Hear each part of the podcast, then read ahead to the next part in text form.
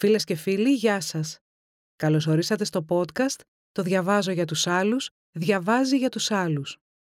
Σήμερα μαζί μας ο κύριος Χρήστος Σούλης με ένα απόσπασμα από το βιβλίο «Το μοντέλο εκατομμυριούχος» του συγγραφέα Όσκαρ Wilde από τις εκδόσεις Στοχαστής. Καλή ακρόαση. Αν κάποιος είναι πλούσιος, δεν χρειάζεται να είναι γοητευτικός σύντροφος. Το ρομάντζο είναι προνόμιο του εύπορου, όχι επάγγελμα του άνεργου. Ο φτωχός πρέπει να είναι πρακτικός και πεζός. Είναι καλύτερα να έχει ένα σταθερό εισόδημα παρά να είναι ελκυστικός. Αυτές είναι οι μεγάλες αλήθειες της μοντέρνας ζωής, τις οποίες ο Χιούι Έρσκιν ποτέ δεν συνειδητοποίησε. Φτωχέ Χιούι. Σαν διανοούμενος πρέπει να το δεχτούμε, δεν ήταν πολύ σπουδαίος. Ποτέ δεν είπε μια εξυπνάδα ούτε έστω μια κακία στη ζωή του.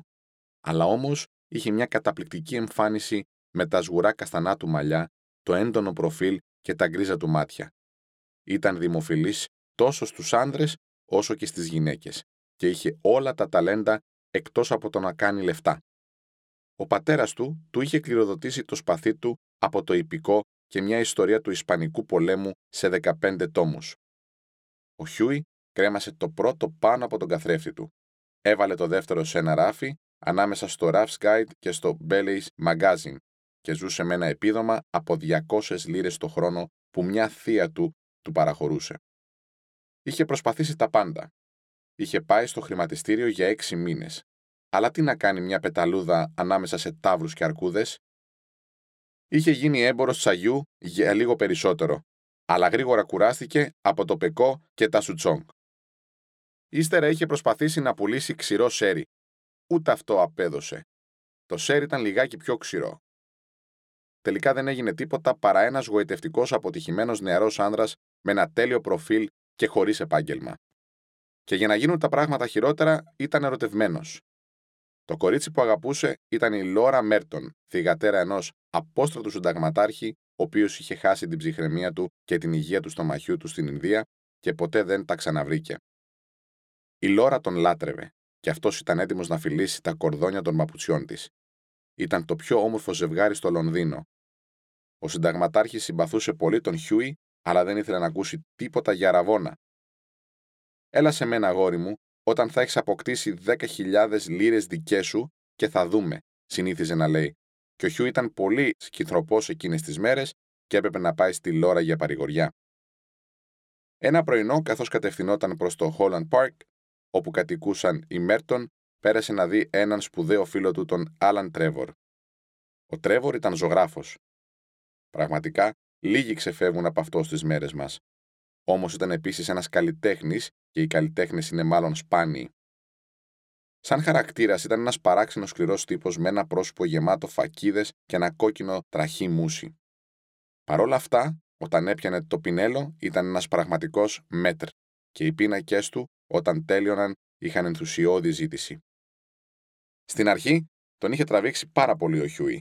Όφιλε να το παραδεχτεί για την ατόφια αξία της προσωπικής του γοητείας. Οι μόνοι άνθρωποι που θα έπρεπε να γνωρίζει ένα ζωγράφος, συνήθιζε να λέει, είναι οι άνθρωποι που είναι μπετ και όμορφοι. Οι άνθρωποι που είναι μια καλλιτεχνική απόλαυση να τους κοιτάζεις και μια πνευματική ηρεμία να τους μιλάς. Οι κοψοντημένοι άνδρες και αγαπημένες γυναίκες κυβερνάνε τον κόσμο στο τέλος τέλος έτσι πρέπει να κάνουν. Εν τούτοις, μετά που γνώρισε καλύτερα τον Χιούι, τον συμπάθησε πολύ περισσότερο για το λαμπερό αισιόδοξο πνεύμα του και για την γενναιόδωρη ριψοκίνδυνη φύση του και του έδωσε το ελεύθερο διαρκείας για το στούντιό του. Όταν ο Χιούι μπήκε μέσα, βρήκε τον Τρέβορ να βάζει τις τελευταίες πινελιές σε έναν θαυμάσιο σε φυσικό μέγεθος πίνακα ενός ζητιάνου. Ο ίδιος ο ζητιάνος στεκόταν σε μια υπερυψωμένη εξέδρα σε μια γωνιά του στούντιο. Ήταν ένας ρητιδωμένος γέρος με ένα πρόσωπο σαν τσαλακωμένη περγαμηνή και με μια τέλεια αξιολύπητη έκφραση.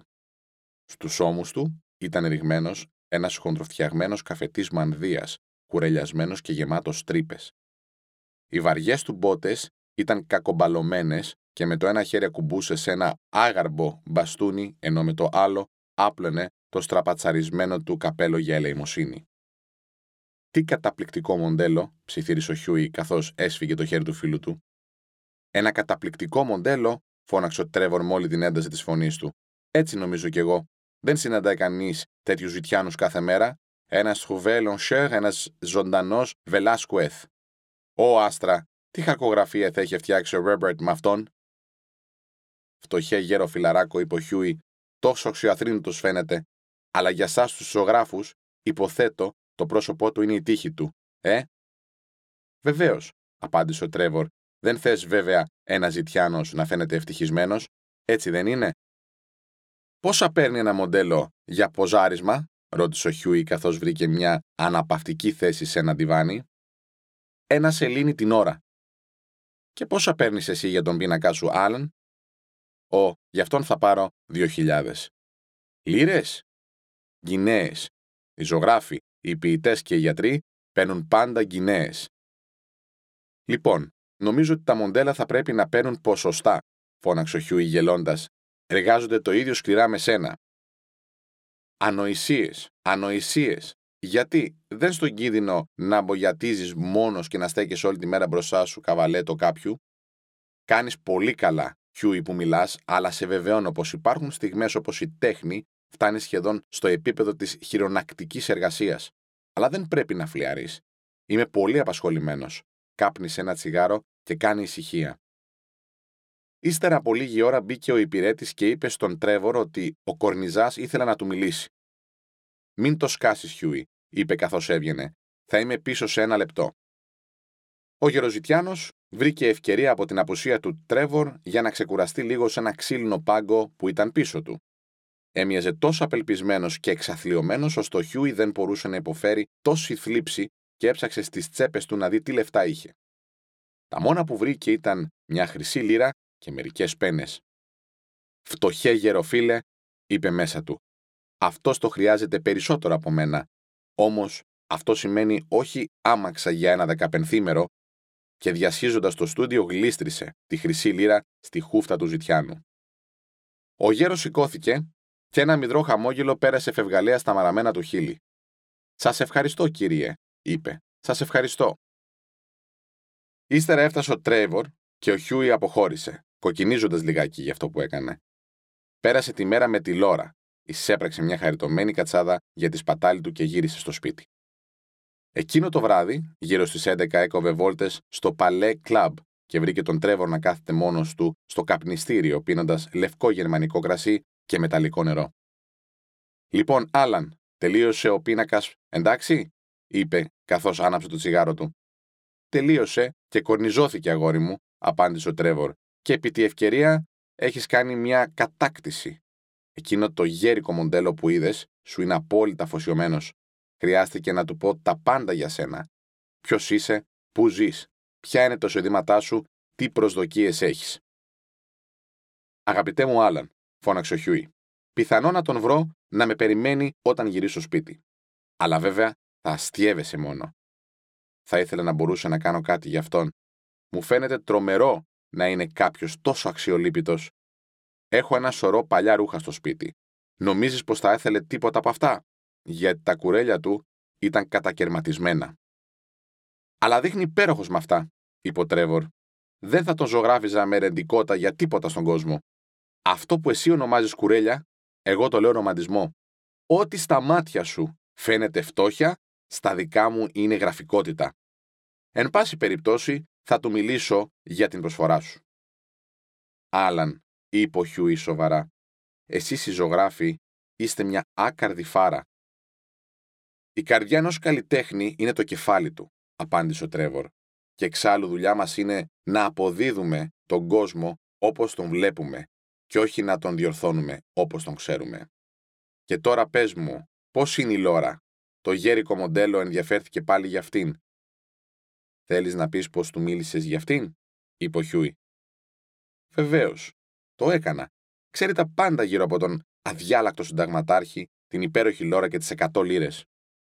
Μίλησες σε αυτόν τον γέρο ζητιάνο για τις ιδιωτικές μου υποθέσεις, φώναξε ο Χιούι, κατακόκκινος και οργισμένος. Αγαπητό μου παιδί, είπε ο Τρέβορ, χαμογελώντας, αυτός ο γεροζητιάνος, όπως τον ονομάζεις, είναι ένας από τους πλουσιότερους ανθρώπους στην Ευρώπη. Θα μπορούσε αύριο το πρωί να αγοράσει ολόκληρο το Λονδίνο χωρίς να υπερκαλύψει τον λογαριασμό του στην τράπεζα. έχει ένα σπίτι σε κάθε πρωτεύουσα, δείπνα σε χρυσά πιάτα και μπορεί να εμποδίσει τη Ρωσία να κάνει πόλεμο όποτε το θελήσει. Τι στο καλό εννοείς, κράβιασε ο Χιούι. Αυτό που λέω, είπε ο Τρέβορ. Ο γέρος που είδες σήμερα στο στούντιο ήταν ο Βαρόνος Χάουσμπεργκ. Είναι ένας λαμπρός μου φίλος. Αγοράζει όλους τους πίνακές μου και πριν από ένα μήνα μου έδωσε εντολή να τον ζωγραφίσω σαν ζητιάνο. Que voulez-vous, la fantaisie d'un millionnaire. Και πρέπει να πω πως έφτιαξε μια μαγευτική φιγούρα με τα κουρέλια του ή θα έπρεπε να πω ίσως με τα κουρέλια μου. Αυτά τα κουρέλια είναι παλιό σακάκι που πήρα στην Ισπανία. Ο βαρόνος Χάουσμπεργκ, φώναξε ο Χιούι. Ω ουρανή, του έδωσα μια χρυσή λίρα και βυθίστηκε σε μια πολυθρόνα κατάπληκτος. Του έδωσες μια χρυσή λίρα, ξεφώνησε ο Τρέβορ και ξέσπασε σε ένα χείμαρρο γέλιου. Αγαπητό μου παιδί, δεν θα την ξαναδείς. Son affaire, c'est l'argent des autres. Νομίζω πως θα έπρεπε να μου το έχεις πει, Άλαν, είπε ο Χιούι, κακόκεφα, και όχι να μ' αφήσεις να κάνω μια τέτοια βλακεία. Λοιπόν, για να αρχίσουμε, Χιούι, είπε ο Τρέβορ, ποτέ δεν μου πέρασε από το μυαλό πως θα σκορπούσες ελεημοσύνη με αυτόν τον απερίσκετο τρόπο. Μπορώ να σε καταλάβω να φυλάς ένα χαριτωμένο μοντέλο, αλλά να δίνεις μια χρυσή λίρα σε έναν άσχημο, μα τον Δία όχι. Εξάλλου, γεγονός είναι ότι σήμερα δεν ήμουν για κανέναν στο σπίτι και δεν ήξερα αν ο Χάουσμπεργκ θα ήθελε να αναφερθεί στο όνομά του. Ξέρεις, δεν ήταν με την επίσημη στολή του. Γιατί ατζαμί θα με πέρασε, είπε ο Χιούι. Όχι καθόλου. Ήταν πολύ εύθυμος. Μετά που έφυγες, κρυφογελούσε και έτριβε τα γέρικα ζαρωμένα χέρια του. Δεν μπορούσα να καταλάβω γιατί ενδιαφέρθηκε τόσο να μάθει όλα όσα σ' αφορούν, αλλά τώρα το βλέπω. Θα επενδύσει τη χρυσή σου λίρα για λογαριασμό σου, Χιούι. Θα σου πληρώνει τον τόκο κάθε έξι μήνες και θα έχει μια θαυμάσια ιστορία να διηγείται μετά το δείπνο. Είμαι ένας άτυχος διάβολος, γκρίνιαξε ο Χιούι. Το καλύτερο πράγμα που έχω να κάνω είναι να πάω στο κρεβάτι. Και αγαπητέ μου, Άλεν, δεν πρέπει να το πεις σε κανέναν. Δεν θα τολμώ να εμφανιστώ στη Ροου. Ανοησίες. Αυτό δίνει τον μεγαλύτερο έπαινο στο φιλανθρωπικό σου πνεύμα, Χιούι. Και μην βιάζεσαι να φύγεις. Πάρε άλλο ένα τσιγάρο και μίλησέ μου για τη Λόρα όσο θέλεις. Όμως ο Χιούι, που δεν κρατιόταν άλλο, πήγε σπίτι, νιώθοντας πολύ δυστυχισμένος και αφήνοντας τον Άλαν Τρέβορ να γελάει σπασμωδικά. Το επόμενο πρωί, την ώρα που προγευμάτιζε, ο υπηρέτης του έφερε μια κάρτα στην οποία έγραφε Monsieur Gustave Naudin, εκ μέρους του βαρόνου Χάουσμπεργκ. Υποθέτω πως θα έρχεται για μια εξήγηση, μονολόγησε ο Χιούι, και έδωσε εντολή στον υπηρέτη να οδηγήσει τον επισκέπτη επάνω. Ένας ηλικιωμένος τζέντλεμαν με χρυσά γυαλιά και γκρίζα μαλλιά μπήκε στο δωμάτιο και είπε με μια λεπτή γαλλική προφορά «Έχω την τιμή να ομιλώ με τον Monsieur Ερσκίν». Ο Χιούι κατένευσε. «Έρχομαι εκ μέρους του βαρόνου Χάουσμπερκ», συνέχισε. «Ο βαρόνος».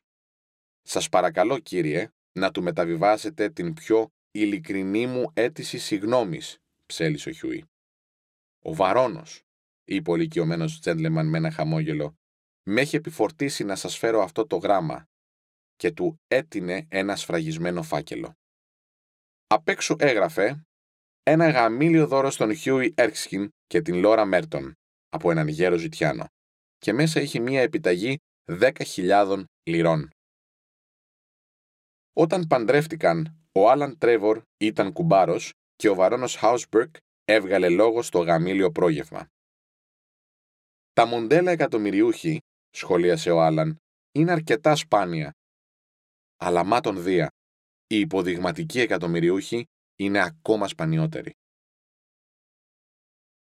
Ακούσαμε τον Χρήστο Σούλη να διαβάζει από το βιβλίο «Το μοντέλο εκατομμυριούχος» του συγγραφέα Όσκαρ Βάιλντ από τις εκδόσεις «Στοχαστής». Κάντε εγγραφή στις πλατφόρμες Anchor, Spotify, Apple Podcasts, Google Podcasts, Breaker, Pocket Casts και Radio Public για να ακούτε πρώτοι τα νέα μας επεισόδια.